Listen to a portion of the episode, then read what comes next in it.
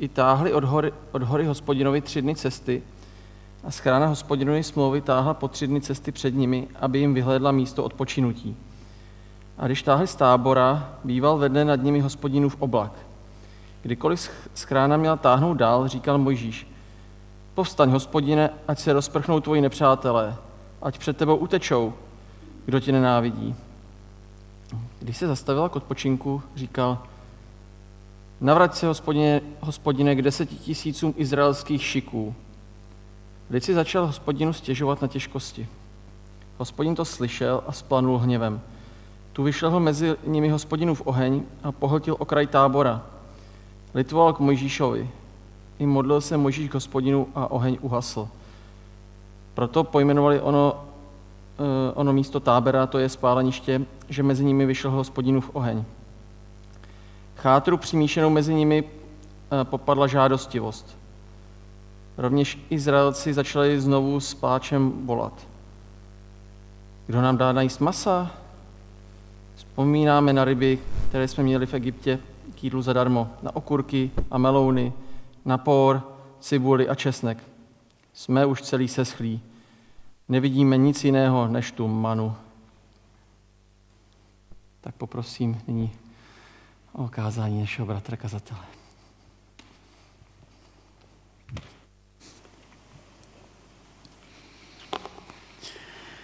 Osobní rozvoj začíná dobrým návykem.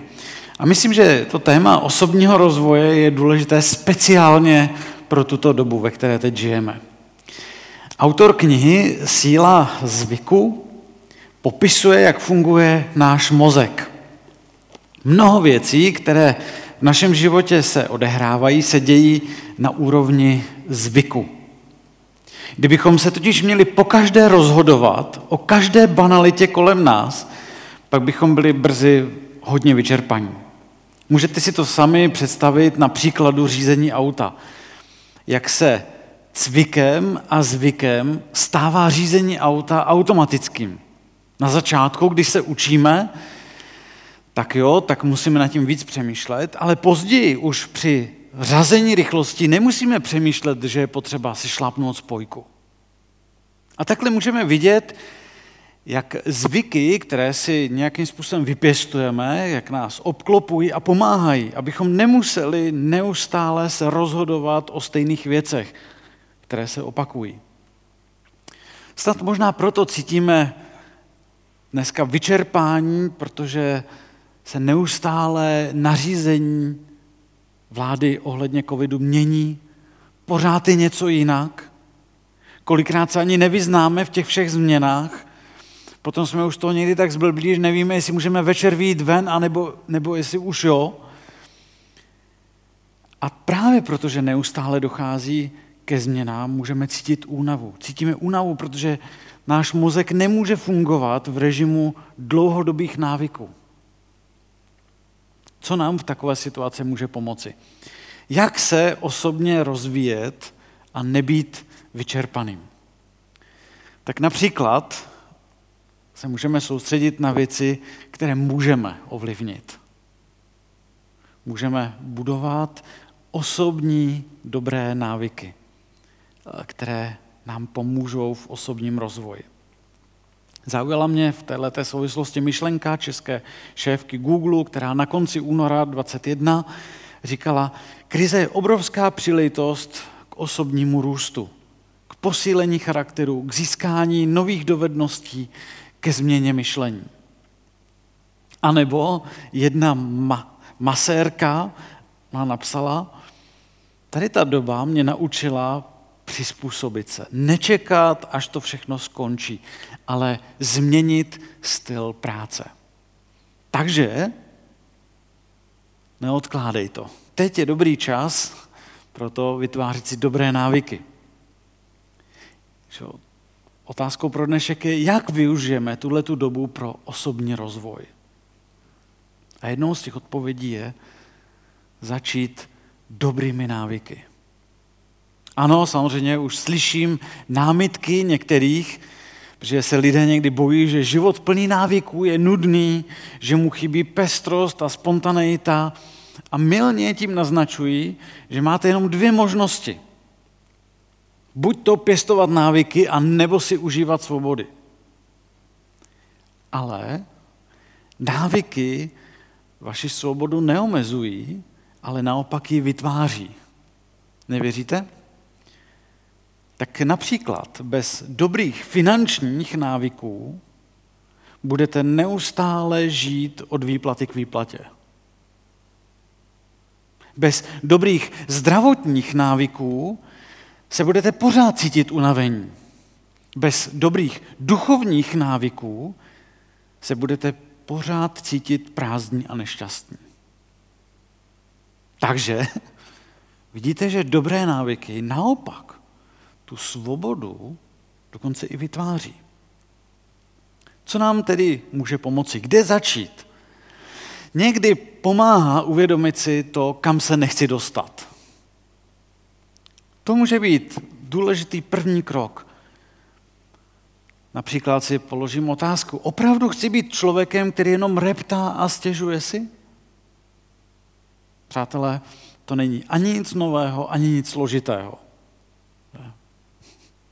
To vůbec není složitého být reptalem. A mohli jsme to pozorovat už u Izraelců, jak jsme to četli v tom textu, který byl čten. Poté, co Bůh je vyvedl z Egypta. Takže se vrátí, vracíme vlastně do té knihy Numery, to je ta čtvrtá Možíšová nebo čtvrtá kniha v Biblii, do desáté kapitoly a, a kdybychom si jenom připomněli krátce ten příběh, tak na začátku knihy Numery se Izraelci vydávají na cestu do zaslíbené země. Objížďkou kolem hory Sinai, kde se setkávají s Bohem. V podstatě by se dalo říct, že ta horda lidí, která vyšla z Egypta, je už organizovaná, dokonce začíná vypadat už jako působivá armáda. A když vyráží, Bůh před nimi pochoduje v podobě oblakového sloupu. To můžeme vidět v desáté kapitole, v jedenáctém verši. Takže, by se dalo říct, takže se už nic špatného nemůže stát. Mohli bychom očekávat, že do cíle dorazí za několik měsíců, ale ve skutečnosti jim to trvalo 40 let. Už pár hodin potom, co se pohnuli z místa, začínají reptat na kvalitu jídla a na Možíšovo vedení. Můžeme to vidět v té 11. kapitole. Korunu tomu potom později nasadí průzkumníci, které poslali na průzkum té, řekněme, zaslíbené země, ti se vracejí a říkají, hele, země oplývá mlékem a medem. Ale ale města jsou opevněná a nesmírně veliká. To je 13. kapitola 27. A lidé jsou z toho vystrašení, odmítají vstoupit do země, protože jsou přesvědčeni, že to bude jejich konec. Říkají, to je 14. kapitola, třetí verš, nebude pro nás lépe vrátit se do Egypta. A ta jejich reakce eh, ukazuje nejen hroznou nevděčnost, ale i malověrnost. Ano, dva ze zvědů, Jozue a Kále, prosí lidi, aby důvěřovali Bohu. Říkají, to je 14. kapitola, 9. 9. verš, nebojte se lidu té země. Sníme jako chleba, jejich ochrana od nich odstoupila, kdežto s námi je hospodin. No a navzdory tomu všemu, co viděli, jak viděli boží pomoc, když na vlastní oči viděli, jak je Bůh vyvedl z Egypta, tak lid stále nedůvěřuje. Boží odpovědí je soud. Celá ta generace s výjimkou Káleba a Jozua zemře ještě před vstupem do zaslíbené země. Takhle začalo 40-leté putování Izraelců po poušti. A poštol Pavel později k tomuhle příběhu říká, že to má být pro nás varováním. 1. Korinským 10. kapitola 6. verš. To vše se stalo nám na výstrahu, abychom nezatoužili po zlém jako oni. Takže se nám to stalo na výstrahu nebo pro poučení, ale ruku na srdce. Neříkal jsi už někdy, jak jen to ti Izraelci mohli udělat hned po tom, co viděli na vlastní oči tak silné boží jednání. Jak je to možné? No ale ruku na srdce ještě jednou. Reptat je velmi snadné. Stačí, když v ten moment dáte více na to, co máte před očima, než na jiné věci. A je to. Nemůžu večer ven? Reptám. Ale co proti tomu dělat? Co, co může pomoct? No rozhodně pohled na Ježíše. A to proto, že on žil život v lidském těle božím způsobem. Dobrým způsobem. Ježíš byl pokoušen, jak můžeme číst v Biblii, byl pokoušen stejně jako Izraelci na poušti, ale na rozdíl od nich se nedal špatnou cestou, nezřešil. Takhle to je v Matouši 4. Nevyrazil cestou reptání. A tak, když se zadíváme na Ježíše, co se od něj můžeme naučit? Jaké měl Ježíš návyky, že nesklouzl ve stejných situacích k reptání, ale k něčemu jinému. Co mu pomohlo obstát?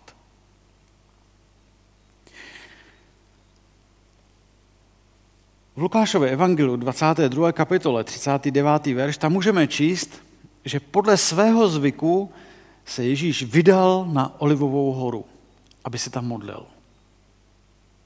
Olivová hora byla Ježíšovým pravidelným modlitebním místě.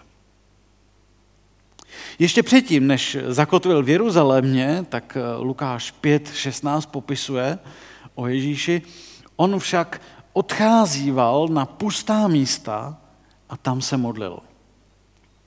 A můžeme si tady všimnout, že odcházíval, to znamená, dělo se to pravidelně, byl to jeho návyk. Ježíš odcházíval na pustá místa a tam se modlil. Tam pěstoval společenství se svým otcem. Další z jeho návyků můžeme vidět například v Lukáši 4.16. Když Ježíš přišel do Nazareta, kde byl vychován, přišel podle svého zvyku v sobotní den do synagogy. To znamená, Ježíšův návyk byl jít na setkání společenství. Ano, ono na tom záleží. Stejně jako záleží na každodenním čištění zubů. To jsou návyky, které nám pomáhají. Nebo jinou věc, kterou můžeme sledovat u Ježíše. Ježíš takovým způsobem čerpal pro svůj život, že byl veden duchem svatým. Tak to můžeme číst například Marek 1.12. Proto nejde jen o to dát si do svého života něco za prvé, za druhé, za třetí, ale neustále se dívat na Ježíše a tak být s ním v kontaktu, být kontaktu s Bohem. A tak to vlastně popisuje a pozbuzuje nás tomu autor knihy Židům ve 12. kapitole, který, který vlastně potom tam popisuje hned na začátku té 12. kapitoly. Proto i my odhoďme všechno přítěž i hřích, který se nás tak snadno přichytí a vytrvejme v běhu, jak je nám uloženo, s pohledem upřeným na Ježíše, který vede naši víru od začátku až do cíle. Tedy nám radí, máme mít pohled upřený na Ježíše, sledovat, jak on žije život v lidském těle, jaké návyky mu pomáhají. A vlastně to pro nás dneska znamená mít oči zapíchnuté do stránek Bible. Protože tam můžeme Ježíše věrně, pravdivě sledovat. Ta nám ho pravdivě popisuje. Není to potom jenom náš dojem. A potom, když sledujeme Ježíše, učme se od, od Ježíše aplikovat věci do našeho života. Modlitbu, společenství, být veden Duchem Svatým. A autor listu Židům nám k tomu přidává i důvod. Je to v Židům 5. kapitole 8. verš. A říká o Ježíši, ačkoliv to byl boží syn, naučil se poslušnosti s utrpení, jimž prošel. Slyšíme dobře, naučil se poslušnosti. Víte, někdy, eh, někdy máme pocit, že to přeci pro Ježíše byla jen taková dávačka, ne? že to byl boží syn, uh, takže máme takový pocit, jako by to všechno na Ježíše spadlo. To my nejsme, že? My před... Takže to je úplně něco jiného. Ale, ale co čteme o Ježíši? Naučil se obstát. Židům 4. kapitola 15. verš nám říká, vždyť na sobě Ježíš zakusil všechna pokušení jako my, ale nedopustil se hříchu. Proto nám tak pomůže, když se ve všech situacích našeho životu budeme dívat na Ježíše, spolehat se na něj, učit se od něj. To je, to je důvěra, to jsou oči důvěry. Ale podívejme se ještě, jak to vypadalo, když byl Ježíš opravdu skřípnutý. V nejtěžší chvíli svého života. Kdyby to bylo možná tak jednoduché začít reptat. Ale místo toho hledal Boží vůli. Čteme to eh, v Evangeliu podle Matouše 26. kapitole od 37. verše.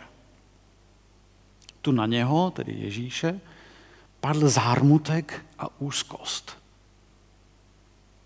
Tehdy jim, svým přátelům, řekl, má duše je smutná až k smrti. Zůstaňte zde a bděte se mnou. Vidíte tady, touží po společenství, kde se navzájem podpíráme. A potom, a to už pokračuje dál, pohodešel od nich, padl tváří k zemi a modlil se. Otče můj, tedy Bože, je-li možné, ať mě mine tento kalich, nebo tenhle ten úděl. Avšak ne jak já chci, ale jak ty chceš.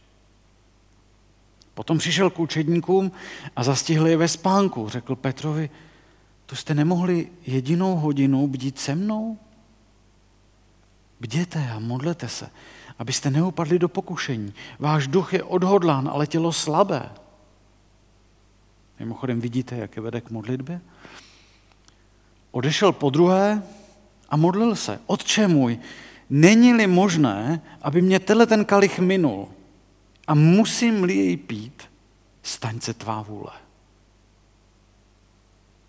A když se vrátil, zastihl ty své přátelé opět spící, nemohli oči udržet, nechal je, zase odešel a po třetí se modlil stejnými slovy. A všimněte si, Ježíš vyjádřil svoje obavy. Mluvil se svým mocem otevřeně. Ale zároveň hledal Boží vůli. Ne jak já chci, ale jak ty chceš. A z toho můžeme vidět i v té chvíli sevření Ježíšův další návyk. Hledat a žít Boží vůli. Takže i ve chvíli sevření velkých tlaků Ježíšovi pomohly jeho návyky. Návyk modlitby, návyk společenství, návyk hledání Boží vůle. No kdybychom si teď Ježíšovi návyky schrnuli, tak jsou to pravidelná modlitba, pravidelné naštěvování společenství víry, nechat se vést duchem svatým, vytrvalost, kterou se naučil, hledání a žít Boží vůli. A abychom to dobře chápali, takové návyky neznamenají, že budeme mít jednoduchý život, ale že nám to pomůže obstát. Jen to sledujte na příkladu Ježíše. Když byl Ježíš pokřtěn, tak ho vedl duch na poušť a tam přišlo 40-denní pokušení. Ale obstál, protože čerpal z božích zdrojů. Nenechal si namluvit lži, nenechal si překrucovat boží slovo, ale zůstával v důvěře ve svého otce. To bylo Ježíšovo nastavení. A takové nastavení nám může pomoci konec konců. A k tomu nás vybízí apoštol Pavel, když ve Filipským 2.5 říká, hele, smýšlejte tak, jak smýšlel Ježíš Kristus. Takže tam, tam, kde chceme žít, jak, to, jak chce Bůh, tam máme šanci na dobré návyky. Proto jsme teď věnovali čas a sledovali Ježíše, který žil lidský život, ale božím způsobem, z božích zdrojů. I když to nebylo jednoduché. Takže toto jsou dobré návyky, například pro osobní rozvoj. Modlitba, pravidelné společenství, vedení duchem, vytrvalost, hledat a žít Boží vůli. No a teď bychom mohli skončit, že? Nicméně vidím za důležité se zastavit nad jednou palčivou otázkou. Co dělat, když se mi nedaří? Co, co když se to nedaří? Životopisný film, příběh Gaby Douglasové, říká o krizi. Někdy získáš sílu jen tím, že padneš na zem. Je to těžké to přijmout, ale pád nemá mít poslední slovo. Jo, když si to představíme, že když se mi nedaří, tak to je ten okamžik pádu, tak pád nemá mít poslední slovo. A je dobré si uvědomit, že i s dobrými návyky člověk může selhat. Stejně jako může selhat v životě člověk se špatnými návyky. To ale neznamená, že nezáleží na návicích. Dobré návyky nám pomáhají žít lepší život a například pomohou i po tom selhání, protože dobrý návyk, například, že nebát se poprosit za odpuštění, mi pomůže neuzavřít se do kruhu sebeobvinování nebo do rezignace, kdy si řeknu, a, a teď už je to všecko jedno. A teď už Dobrý návyk mě vede po pádu nebo po selhání k tomu, abych se zvedl a podíval se zase na Ježíše. Abych znovu přijal z jeho očí odpuštění vykročil dál jeho směrem. Protože nakonec o tom je celý příběh Bible, který ukazuje ten boží plán nápravy, nebo jak dávat věci do pořádku. Protože v celé Bibli nacházíme lidi, kteří padají.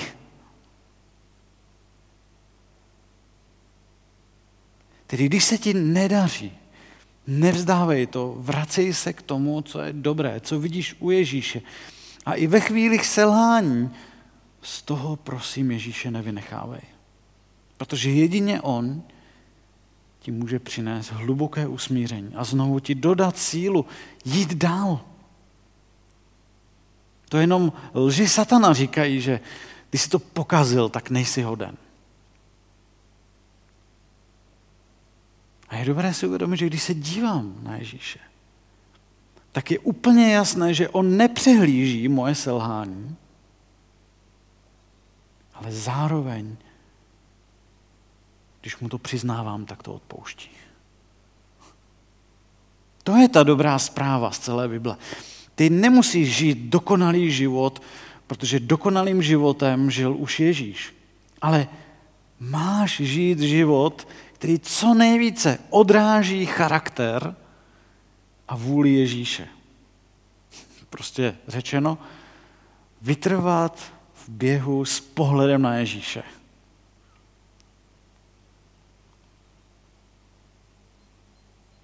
A Ježíš nejenom, že žil dokonalý život, ale potom za nás ještě i zemřel. To, aby nám mohlo být odpuštěno.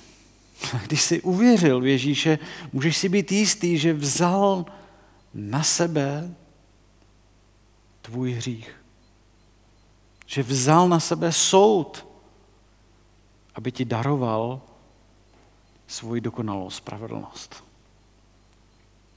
A to takhle proběhla takováhle úžasná výměna, jak nám to ukazuje třeba 2. Korinským 5.21. Toho, který nepoznal hřích kvůli nám, Bůh stotožnil s hříchem, abychom v něm dosáhli boží spravedlnosti. Takže když se ti nedaří, vracej se k tomu, že když Ježíš na něco ukazuje, když Ježíš něco odhalí, nedělá to proto, aby tě odsoudil, ale abys mohl dělat pokání, měnit věci podle jeho. A to je vlastně celoživotní věc. Je dobré si připomínat, že boží přijetí nestojí na základě dobrého života, ale na základě Ježíše.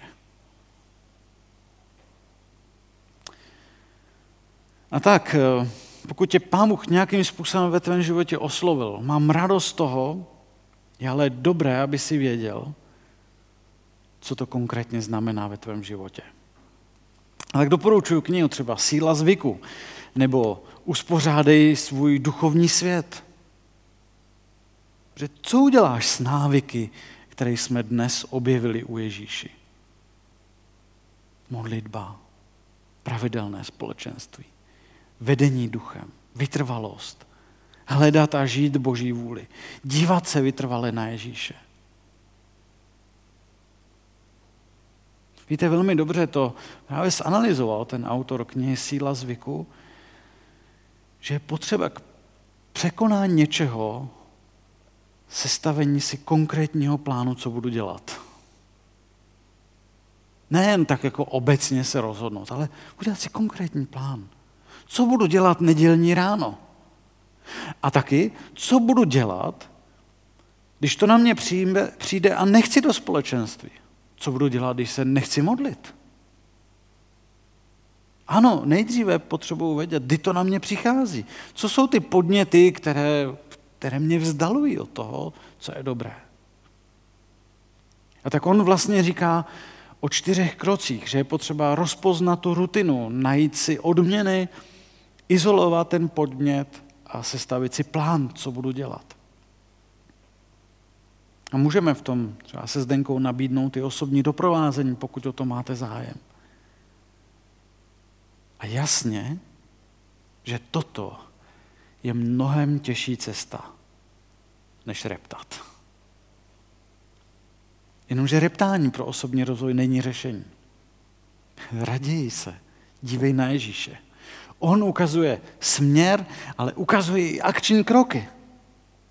Proto je tak užitečné se dívat na Ježíše, protože on žil život v lidském těle božím způsobem, nebo chceš-li podle návodu autora. A je fajn, že v Bibli můžeme nacházet dobré návyky i pro rodičovství, pro manželství, pro zaměstnání. Ale to bychom teď nad tím mohli strávit strašně moc času, ale tady já, přátelé, končím. Protože bych se rád za nás všechny na závěr modlil. Protože osobní rozvoj přeci začíná dobrým návykem, kterým je i modlitba.